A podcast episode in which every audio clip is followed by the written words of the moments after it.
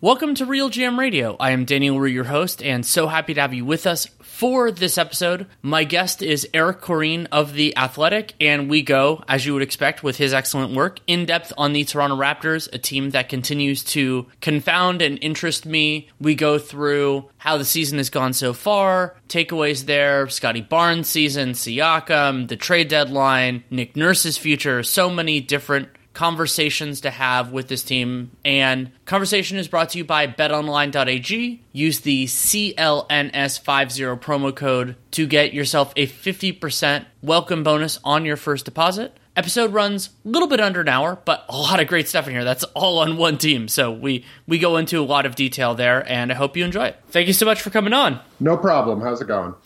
Doing pretty well. I like doing a podcast around the halfway point with a team that I'm still having trouble figuring out. And one of those teams for me is the Raptors. You, of course, follow them more closely. And what I wanted to start with is do you think this is a hard team to figure out, or is it something that as you're watching them closely, you're sussing out more clearly? Um, I don't think why they've struggled is particularly hard to figure out. How much they can fix that with the roster they have and the uh, the sort of tools at their disposal. That's what I have more trouble with, if that makes sense. The reason they struggle is because they're very bad at you know making the shots they take, and when their opponents take shots, they hit them at a very high rate. Like if you just look at effective field goal uh, percentage for and against, they are among the worst in both. So you know uh, it's not that complicated from that perspective. The defense, of course. Uh, relies a ton on creating turnovers, uh, in which the Raptors continue to be uh, one of the best teams in the league by that metric. But I, I believe last time I checked, only the Spurs were allowing a higher uh, effective field goal percentage, uh, and the Spurs are not interested in winning basketball games. So um, my guess on that end is it's a combination of more teams thinking more outside the box and the Raptor schemes maybe not being as difficult to prepare for because you're seeing them both with the Raptors but a little more throughout the league. Uh, and uh, yes, yeah, so that would be the main thing with the defense. The offense uh, was never, especially in the half court, as we know, uh, never a strength to begin with. Uh, Fred VanVleet is having his worst shooting year uh, since he's been a constant in the rotation.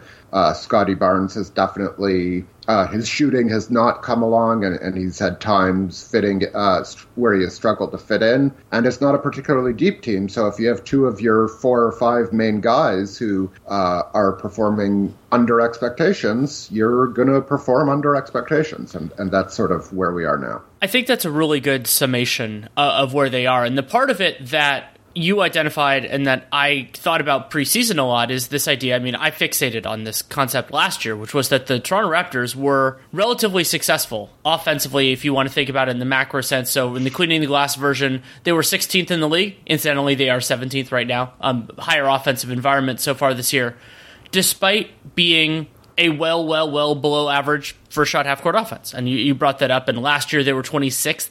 This year they're 29th and how last year's team and this year's team have done that is by playing less in the half court and by doing other things like trying to get offensive rebounds and get to the foul line ideally, which they've done better this year when Siakam has been more healthy. And so I, I think that on the offensive end, it, it, you're right. I think it's not it's not a particularly huge surprise, especially when you get into the factor of player availability, because this roster not the greatest at creating advantages, and depending on the personnel, not always the greatest at converting the advantages that are created. The, the, some of the personnel groupings that they get out there. And so I guess from that perspective, I I think this isn't, you know, it being 17th as I mentioned is not a huge surprise. I think it's just that some of the lulls they've had have just been even from somebody who has zero investment in how they in how they do as a national writer dispiriting. Let's put it that way.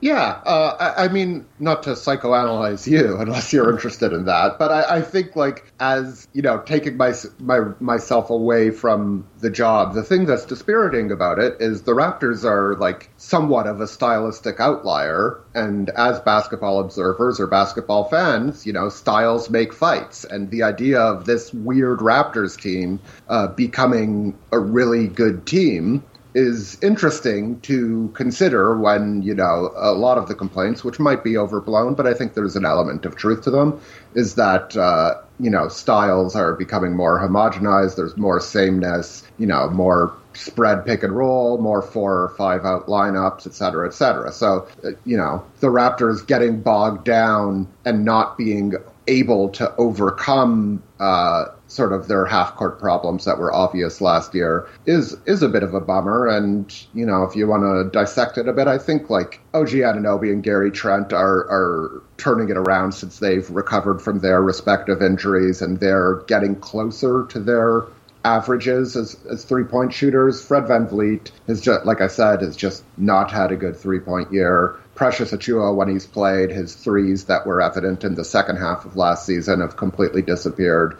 Uh, with Chris Boucher, it's more looking like his one good shooting season, the one the Tampa year, uh, is the outlier and not the other way around. Um, and uh, Otto Porter, uh, who we just found out is out for the year, uh, was supposed to at least provide a little bit of spacing for uh, your main creators to be able to create. And Pascal Siakam and Scottie Barnes and, and even Fred VanVleet to an extent, those are guys who like to dribble a bit, like to survey. There's not a whole lot of pick and roll going on. They're, you know, isolating more than mo- almost any team. Uh, they probably shouldn't be, but they are. That's something that hasn't changed.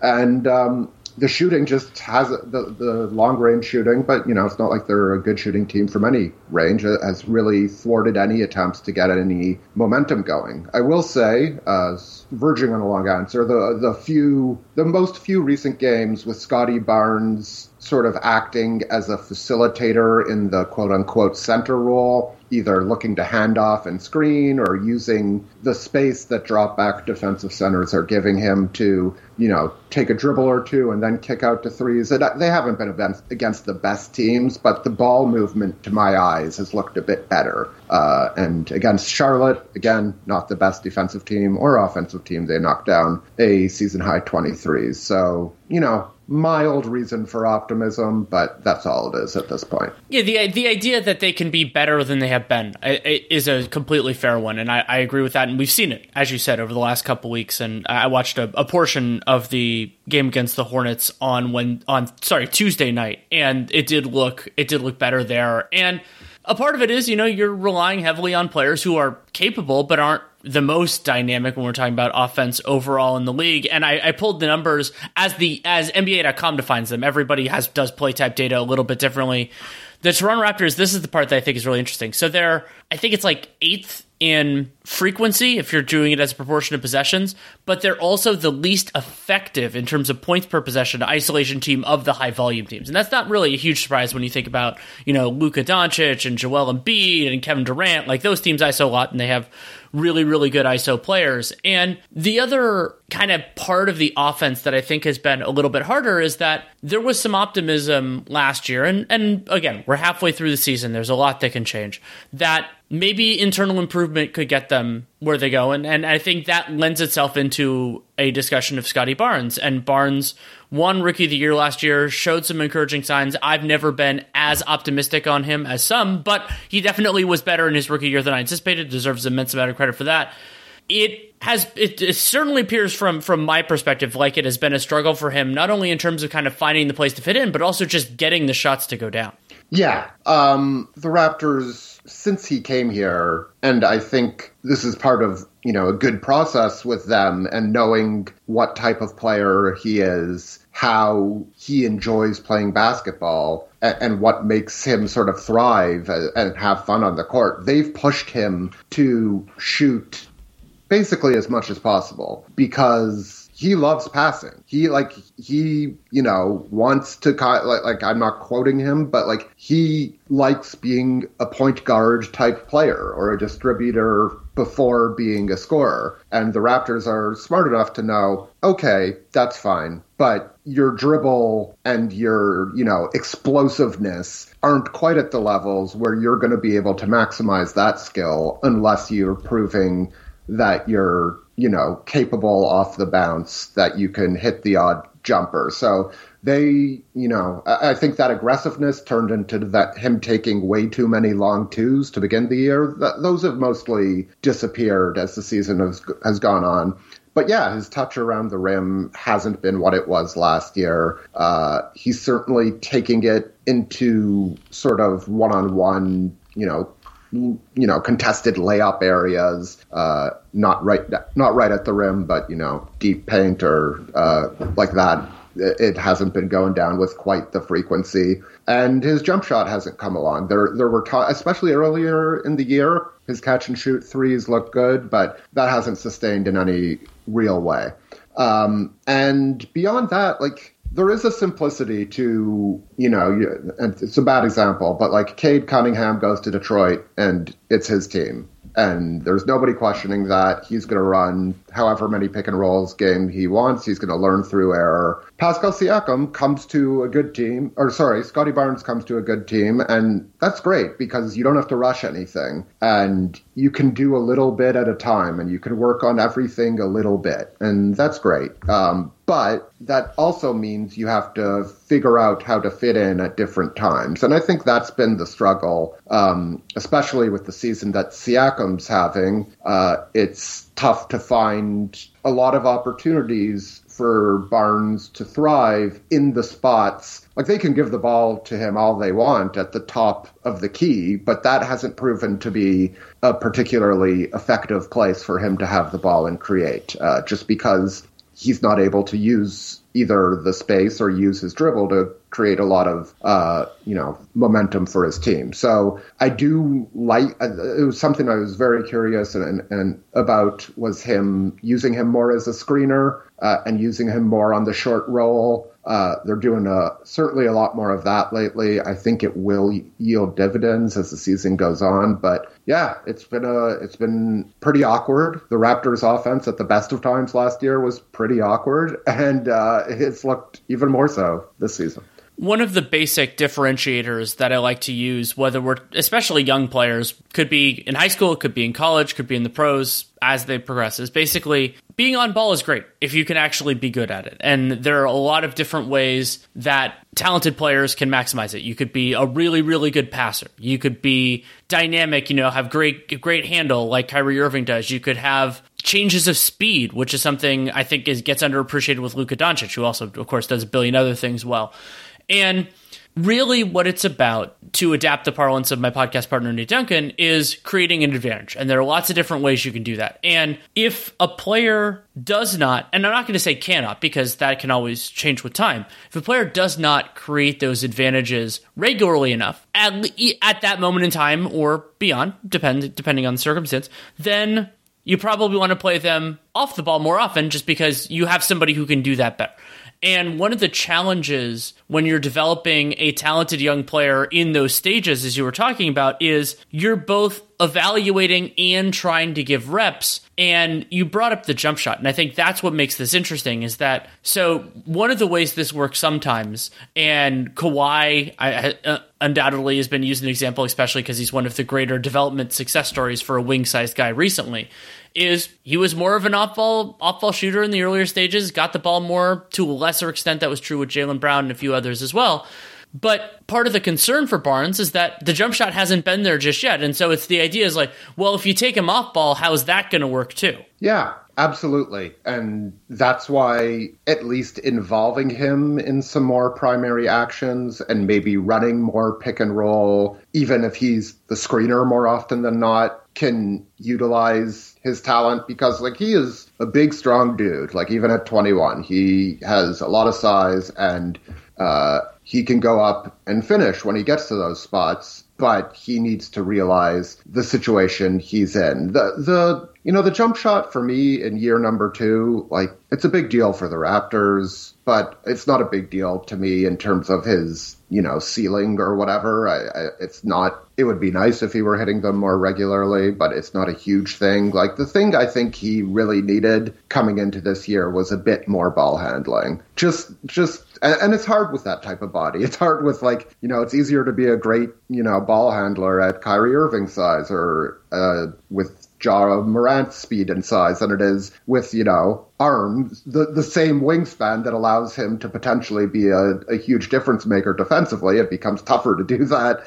Um, uh, to be a great ball handler offensively. But I think like what he's lacking most right now to maximize that vision, and I do believe that he has you know excellent borderline elite passing vision um, is that ability to dribble in tight spaces. Um, so whether it's through you know ball handling or his shot, he has to find a way, uh, and the Raptors have to help him find a way. I'm not absolving them of, of their uh, responsibility too, uh, to create more space for him because eventually, like, you know, passing is his preternatural best skill. Uh, and he just, you have to find a way to maximize that. And again, they're, they're just not there yet. And you would have hoped they and he were further along with it. But look, this this stuff happens sometimes, and it's uh, again not the most shooting in the world either to create space for him to uh, to drive in. Uh,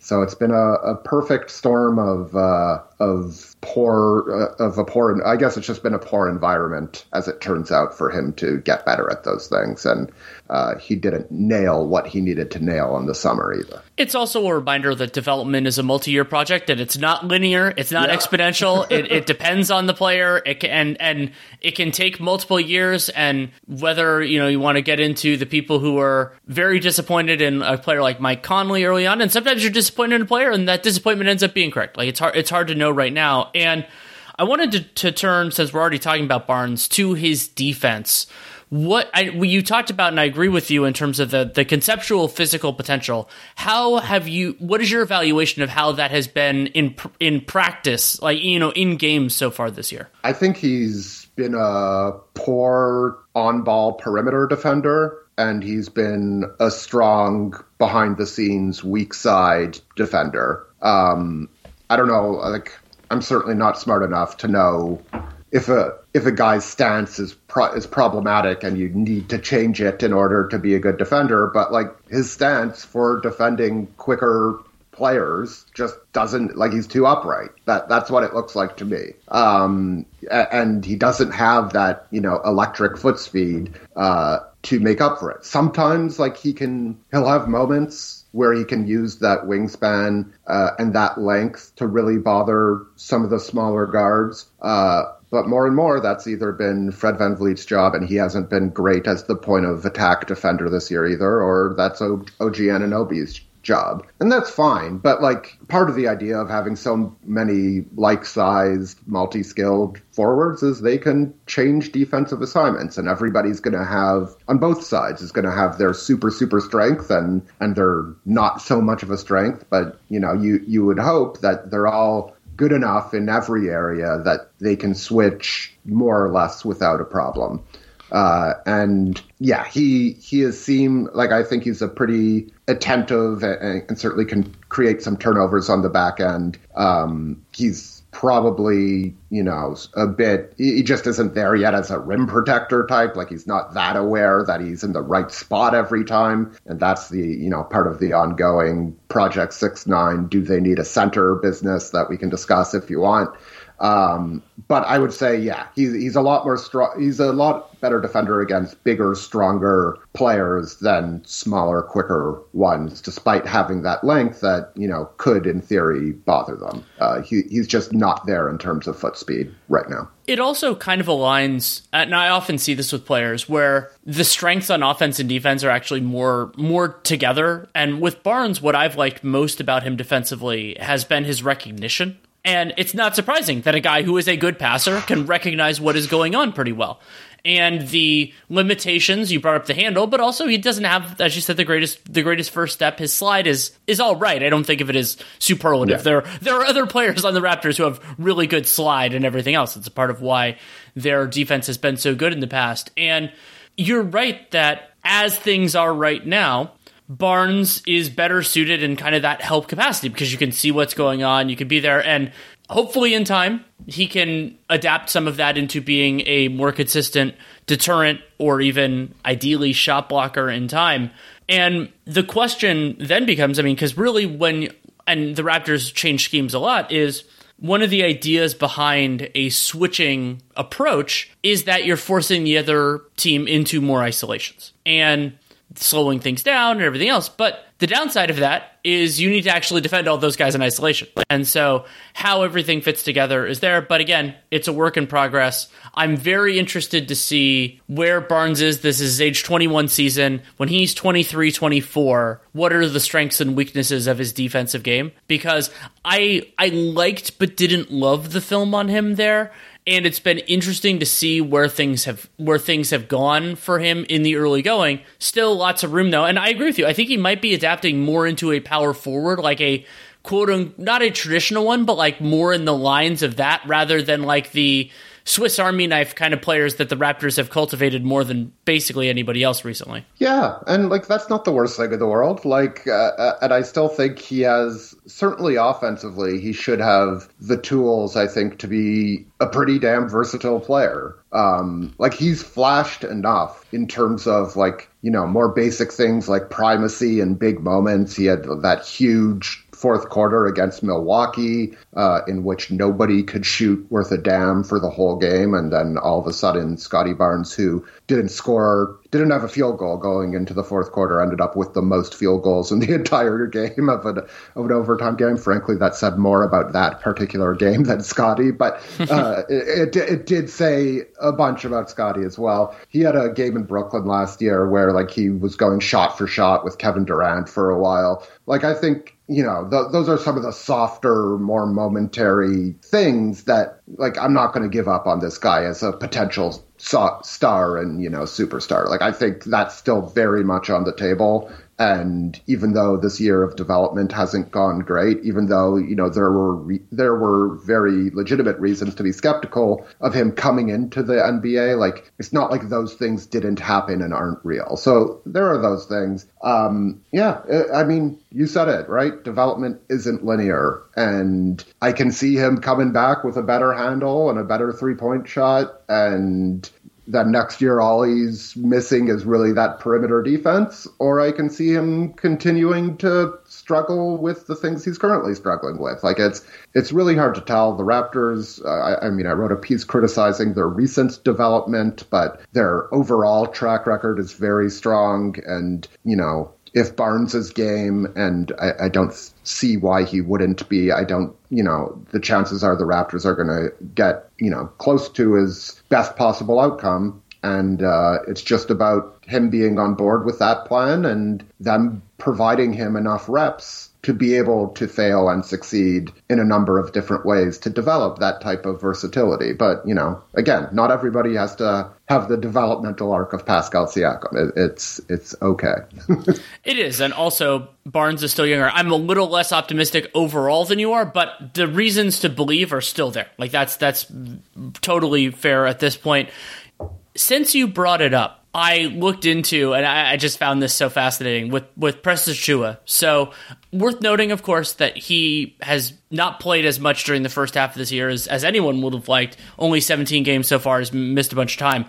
Precious Achiuwa during the first half of last year made 31% of his threes, taking less, you know, one point something per game. I'm I'm doing some of this just very off the cuff. Then after the All Star break, 39% on threes, taking roughly three of them per game. And then so far this year, 21% taking 2.3 per game.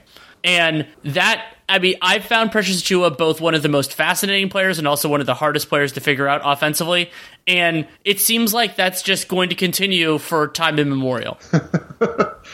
uh, I'd say about two or three times a year, a Raptor does something so infuriating that like I will throw my pen at like the stats monitor. Uh, and so Tuesday night, we're recording this on Wednesday. Tuesday night, uh, Precious Achiuwa got the ball. I, I, forgot if he got the rebound or it was just the outlet pass on in transition. Got the ball, got a screen as he got into the uh, into the you know offensive side of the court. Didn't use the screen. Uh, sort of did a pretty lazy foray into the paint and sort of threw a you know an over his own head layup hook shot mash thing um, over two Hornets uh, it, it, hit like not quite the top of the backboard, but you know, getting close to the top of the backboard, and that was the possession. It, and, it, it's like when you uh, hit the wrong button on the video game controller, and you're just like, ah, oh, yeah, crap. And that led to said pen throwing.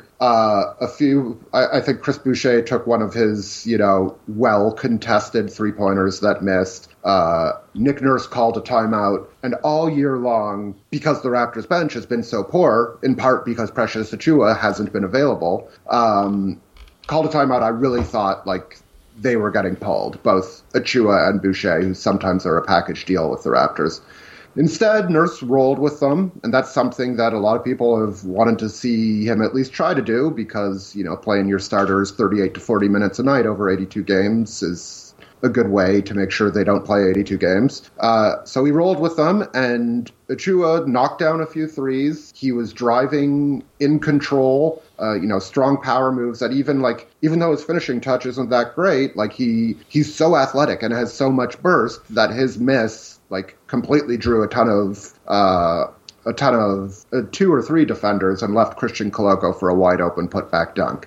And I guess what's hard about it is it's tough to square somebody who is so athletically gifted, uh, who can really like legitimately look like a smooth small forward at times, looks so awkward at other times, uh, and whether that's because of just his decision making or because he hasn't refined his you know handle in certain spots on the floor, I, I'm not entirely positive. He is he's a show. Like his best his most memorable games are I'll put them aside anybody's most memorable games from a, a, sheer entertainment value. I was really high on him coming into the year. I think his defensive potential is you know second only to OG Anunoby on this team. Um, he moves his feet just so well. Uh, I still think there's a really good player in there.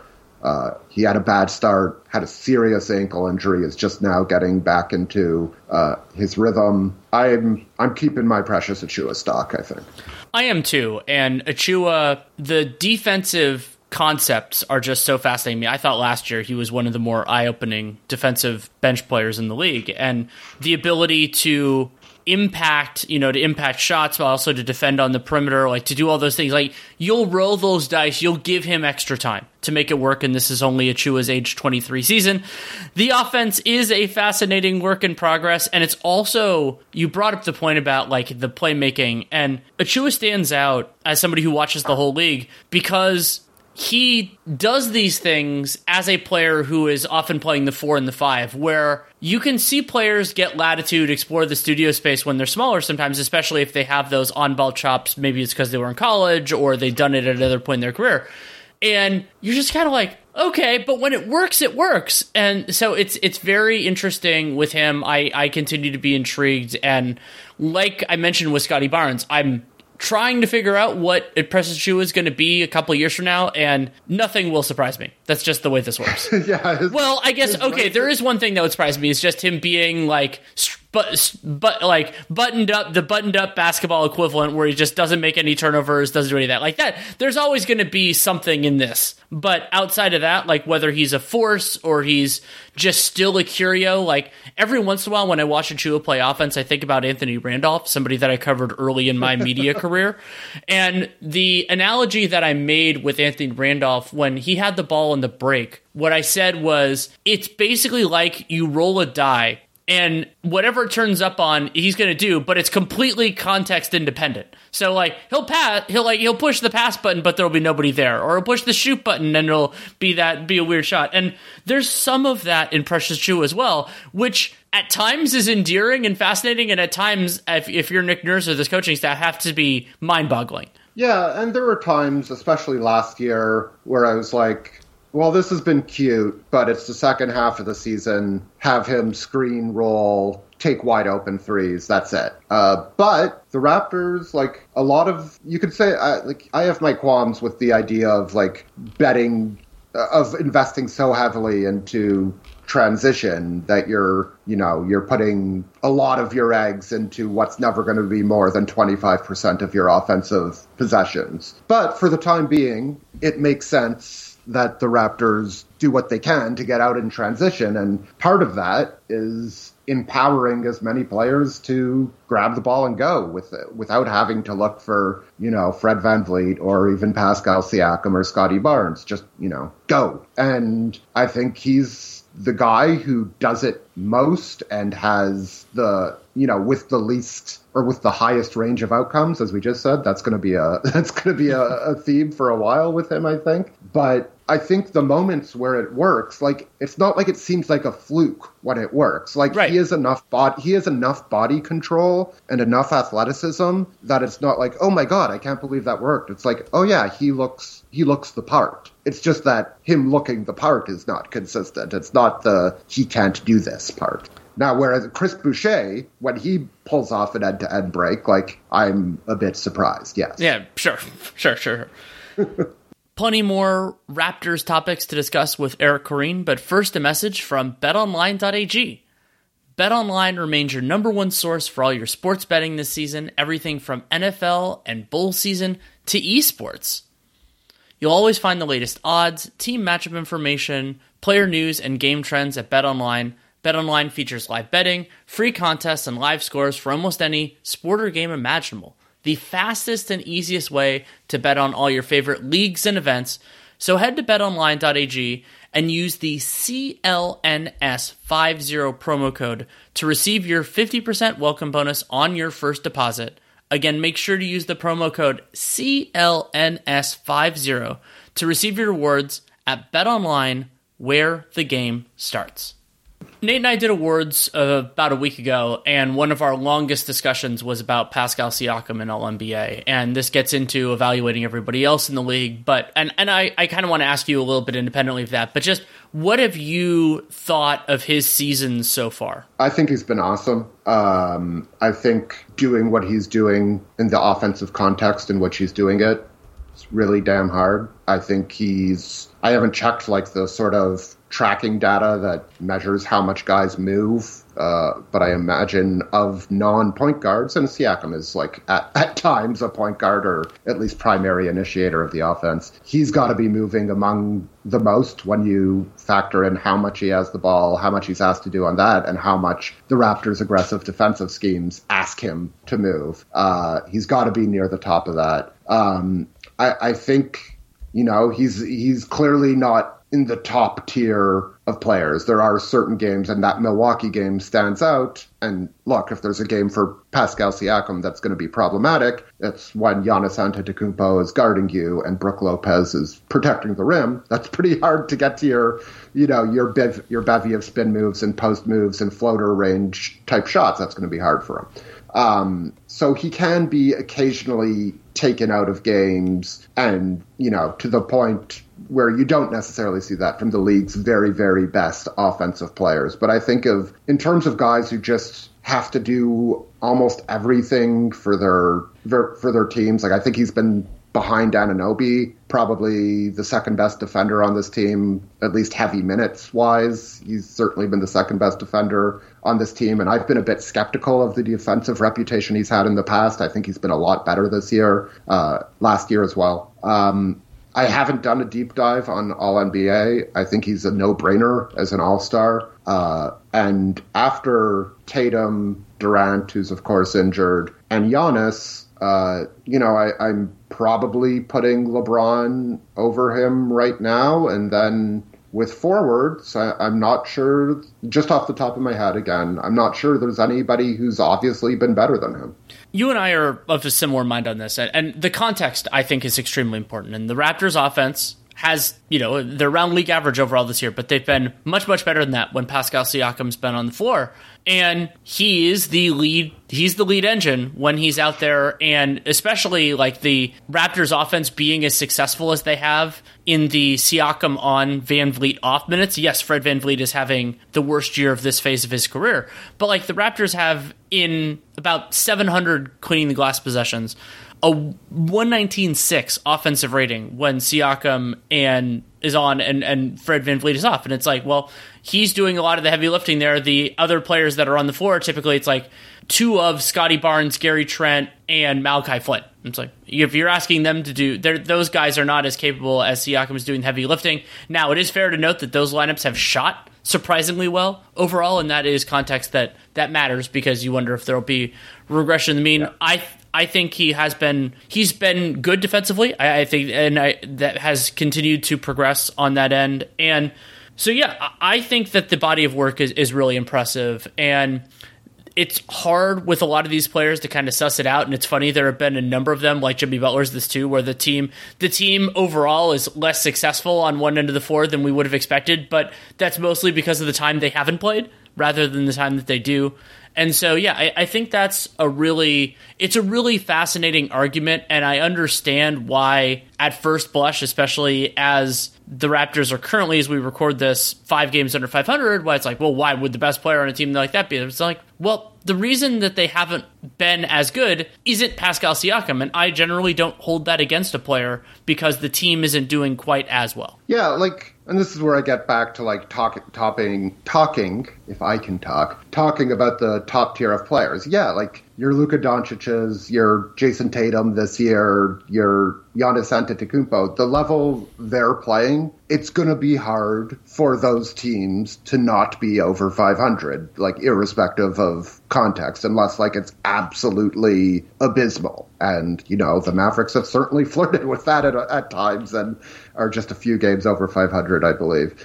Um, so he's not he's not there. But like when you look at what this guy does in the ecosystem in which he has to do it, like I think he's one of the I think he's like brilliant in transition. Uh, there was a time there a few games ago where like he was making every play in transition, and he seemed like one notch behind Giannis and just like being unstoppable when he was on the move. Maybe fatigue's getting him, you know, a little bit since then.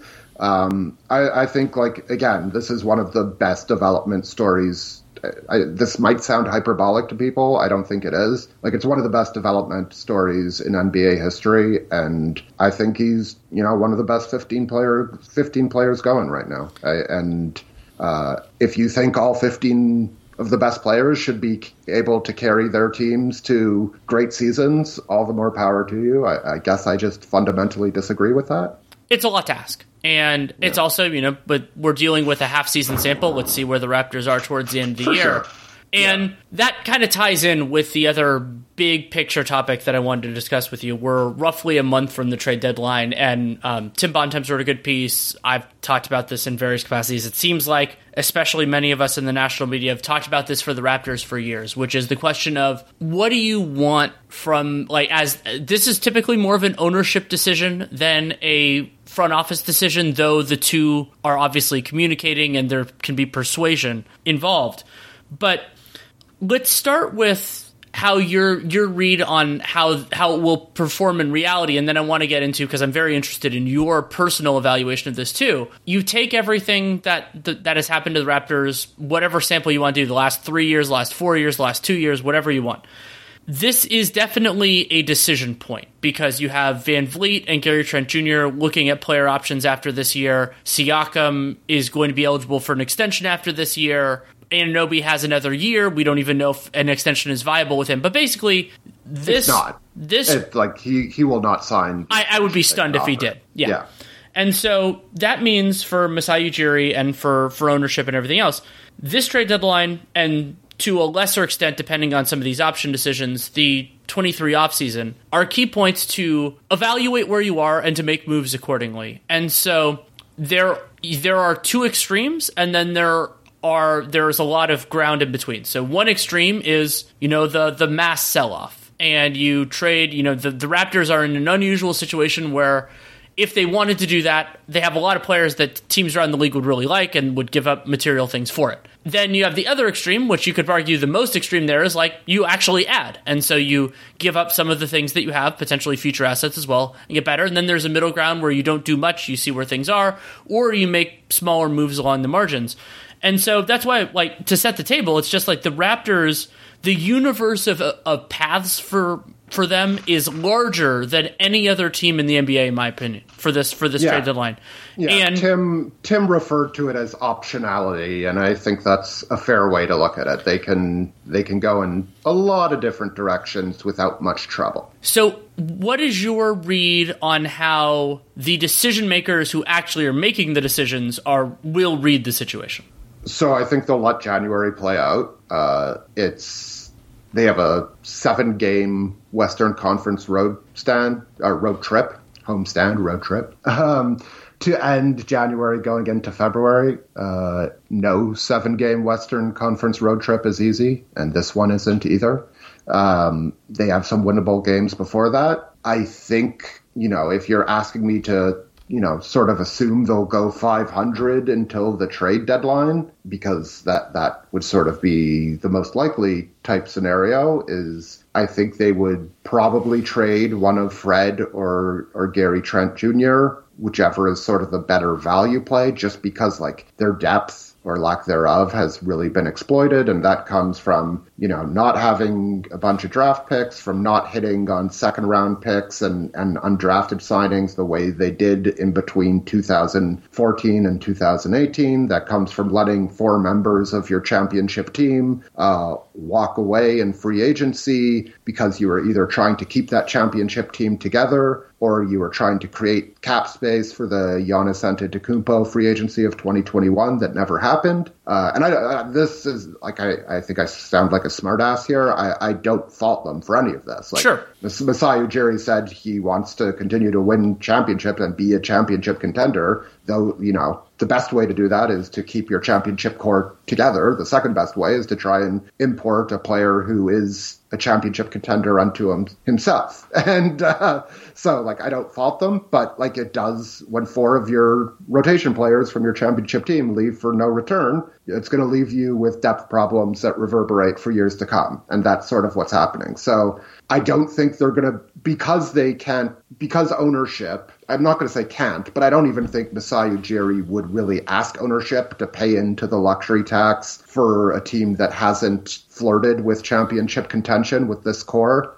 Um, I think they sort of have to make a decision between VanVleet and Trent uh, and use the other one to refurbish uh, and restock a bit of their depth, whether it's through young players on, on rookie contracts or draft picks and the like. Um, I think they will, if they're in that position, they will listen on everybody. I think for a variety of reasons, it's a lot easier to move OG Anunoby than Pascal Siakam.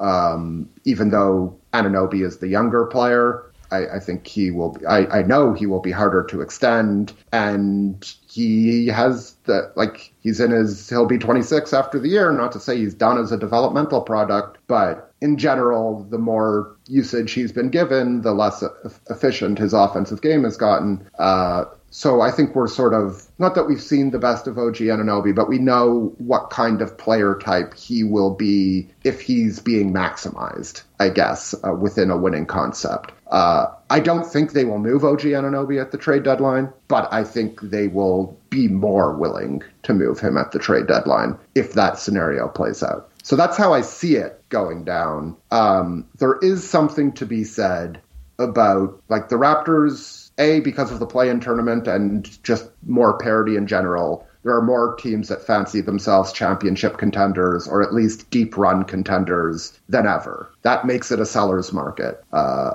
and the Raptors will have in Siakam and Anunoby and VanVleet probably and Trent four of the better players that could hypothetically be available.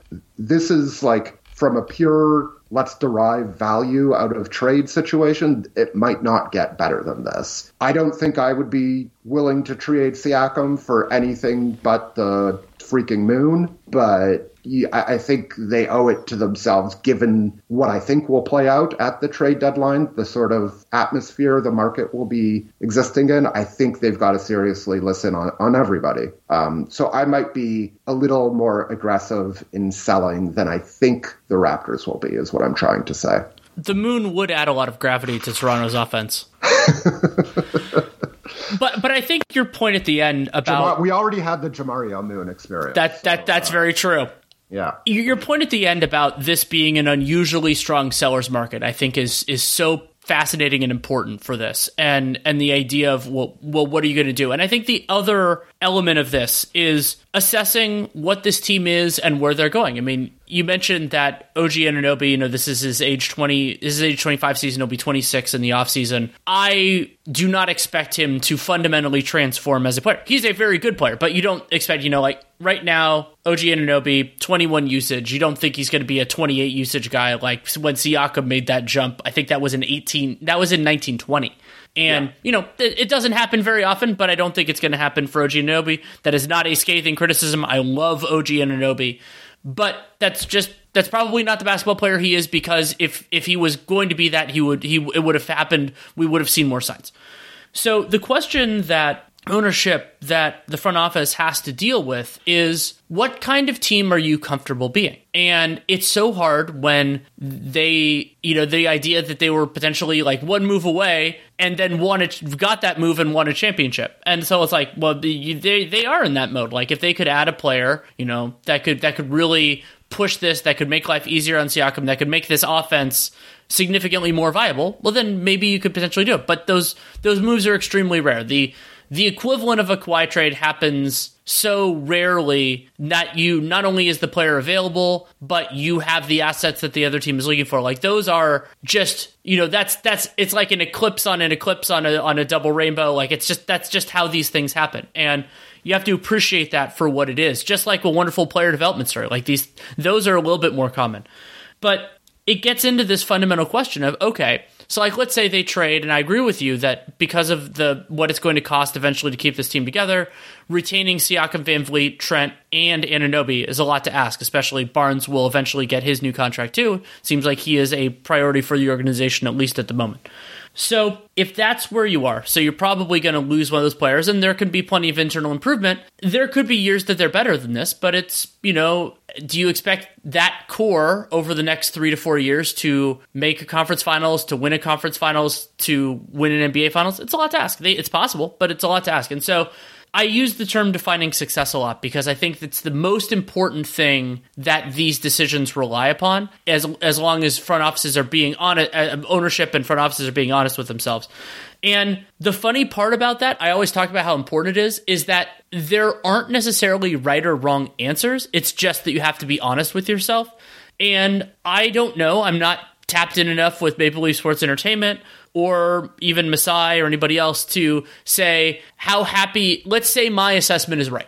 And the Raptors can be perennially in playoff contention and they can win a round or two, maybe make a conference finals, but probably like I wouldn't expect them to win to win a title in the next few years absent a major, major move. Is that good enough? And you could say yes, and I would completely support it. You could say no, and I completely support it. But knowing what you feel about that kind of a team is so important because everybody thinks that their team is amazing. And you could look at some of the big the big moves that happened in the last offseason, and maybe teams thought they were going beyond that point. But you need to know what you feel about where you are. For sure. And I think like your point about the Kawhi Leonard trade is, you know, an important one. Uh, it's also important to remember that it sort of shaped how things went here. And yeah. like, not that they expect it to come along again, but like the Raptors were able to be good for a long, long time uh, without falling off and then the move presented itself. Now, we remember the Kawhi saga. We remember why they were able to get him nothing to discredit these guys or draft pick, but for DeMar DeRozan, uh, Jakob Poeltl, and a late first round draft pick. But, like, that's not the going rate of superstars. Like, it, it's not. And uh, it, it wasn't before then. It hasn't been since then. And the reason it was at that point is unlikely to repeat itself.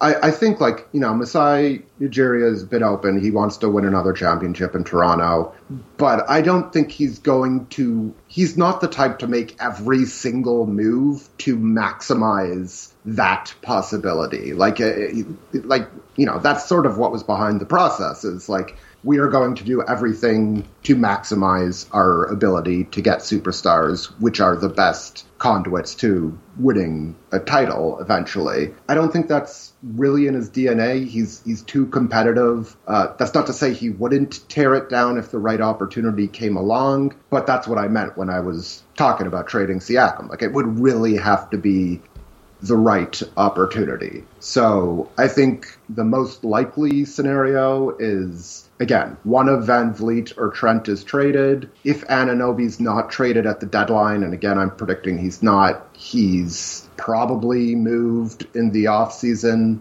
Uh, you know, probably is strong, but definitely, you know, is in trade discussions. They get another high, a decently high draft pick and see how a reconstituted team that's hopefully a bit deeper uh, with a Scottie Barnes who's hopefully further along on his development curve uh, performs. So that's what I would expect. But as you started this conversation, it's certainly true to say it could, you know, the only thing right now I would be very surprised at is like an aggressive buying mood. I, I think this team right now, they're like, there's almost no way they'll be in the position to justify, you know, trading picks and future assets to add to it. I've already kept you longer than I said I was going to, but I want to ask one more question. Um, do you uh, Nick Nurse? There have been times that it, it, seemed like his his voice might be a little like that. That it, the the bloom that was on there, especially after they won the championship in nineteen, or like is his voice carrying in the room? But just like, do you feel like his tenure is going to continue for for a lot longer? Do you think that it's shaky ground? Like, how how are you assessing it right now? Um, I don't think this year has been good for almost anybody except for Siakam. Uh, so, you know, there's plenty to criticize from the coaching staff. There's probably more to criticize from the front office. Uh, I, like I think foundationally this is one of the more functional organizations in the NBA. I don't think it's fake what we've been saying over the last few years that this is, you know, there is no perfect organization, but this one works pretty damn well. And sort of the lack of dysfunction off the court during what's been a pretty disappointing season, I think speaks to that a little bit. I think you know it'd be whether you know the the Raptors are competing down the stretch or not. I think Nick Nurse is going to have to take a long look at some of his defensive schemes and some of the team's offensive principles and reassess them. Um, I, I, don't think he's like a system coach. I think he can be pretty adaptable. I don't think he's always been that way. And to you know, you know this stuff. It's tough to to untangle that from the roster he has to work with. Oh yeah, and it's it's a constant fight for me to try and do and do it fairly. Uh, and it you know always seems like I get it wrong somehow, mm-hmm. but maybe that's just my self deprecation. I mean, um, there there are a few things that are harder in this league than assessing coaches, and especially. Yeah and and thinking of it as coaching staffs and sometimes parsing that can get really complicated and then the other part of it is whether it's a coach who was maligned often justifiably. I think of Jason Kidd there. They, you know, coaches adapt over the years just like players do, and they can get better. Sometimes they can be stuck in the. Sometimes the the, the game can pass them by. Like all these things can happen, and so assessing them is extremely difficult. But as you mentioned, the consistency of the organization is has been has been notable, and I mean, you get into the the direction and like I think some of the Raptors, their execution game to game, when I've watched them, has been a little bit lower than I would have expected given their continuity. But they have had a lot of unavail- unavailable players at different points of time, and so that can affect it as well. Yeah, the the biggest thing for me this year, like just like the biggest surprise, and to take it back to the beginning, is the defense and they're going to have to. They've already made some changes, like in transition. They've uh, at least with certain lineups, so they've started running back to basically spaces on the floor as opposed to matching up man to man, and and that's shown, you know, reasonable improvement over the past handful of games. But I think, you know, you're going to have to have a longer conversation, both as it relates to, you know, whether such an aggressive defense makes sense uh, over the course of an 82 game season and whether this roster supports that. Um, and those decisions, you know, if we're giving the Raptors credit for being a good organization, those decisions have to be made in concert. Like that's the way this should work. Harder said than done for sure, or mm-hmm. uh, easier said than done. That's the phrase. Um, but to answer your question after talking around it, I, I, think Nurse will will be here, will be with the Raptors for a while. Uh, I think he and Masai Ujiri are both strong personalities. They can both be a little stubborn, but I think ultimately they're two of the you know most creative and thoughtful in terms of what they do and how they do it and they should be able to push one another um, to really adapt. And I, that's how that's sort of how I would bet on the organization. I would bet on them not getting stuck in because they do like all, like all of us have a little tendency towards stubbornness. For sure, I think that's a, a great way of putting it. And I will thank you so much for taking the time. No problem. Thanks for having me. Be well. Thanks again to Eric Koreen for taking the time to come on. You can read his excellent work at The Athletic, and you can also follow him on Twitter if you don't already at E Koreen, E K O R E E N. Loved having him on and getting his perspective on this Raptor squad, not only their present, but their future. It's, as I mentioned talking to him in the beginning, it's a team that I'm still having some trouble figuring out, and so loved working through that with Eric. If you want to support the show, there are a lot of different ways you can do it. You can subscribe, download every episode, whatever podcast player you use, Apple, Spotify, wherever. And you can also help other people find the show by leaving a rating and review in whatever podcast player you choose, or word of mouth, social media, however you want to do it. Help other people. Real GM Radio has been around a long time, but there are still people who are finding out that it exists or finding out that they like it. So I appreciate everything people do to make that happen. But the single most important thing you can do to support this show and any other podcast that has them is to check out our sponsors. And for this episode, that is betonline.ag. Use the CLNS50 promo code. Awesome benefit for you, a 50% welcome bonus on your first deposit. And it also tells them you came from us, so hopefully they continue advertising on this fair podcast. You can also check out my other work. Dunked On and Dunked On Prime are going strong five times a week, but then you add in with Dunked On Prime John Hollinger, Dan Feldman's fantastic daily dunks, Seth Partnow's Nerd Not Noshes, which are fantastic, and love being a part of the overall it's not a monolith but what it, con- content content factory uh, that seems a little bit impersonal but whatever on that note that's enough riffing there and also you can check out the nba strategy stream which Nate and I do through League Pass. We're actually taking this coming week off due to travel, but we will be back the following Monday, and that should be a lot of fun. You can check it out. You could also we had really a, a fun broadcast on Monday with the Bucks and the Knicks. Really fascinating game. You can also check out my written work at the Athletic have a lot of irons in the fire right now. I have two pieces that are basically ready to submit, but then I'm also working on another bigger one, which may actually come out before those. So we're working through publishing timing and all that fun stuff. But there should be more for me from The Athletic. And of course, you should also read Eric's excellent work there too. If you have any feedback, good, bad, or indifferent, Danny Leroux, NBA at gmail.com is the way to get to me. I guarantee you that I will read it. Don't always reply, but I try. And that is all for now. So thank you so much for listening. Take care and make it a great day. Thank you.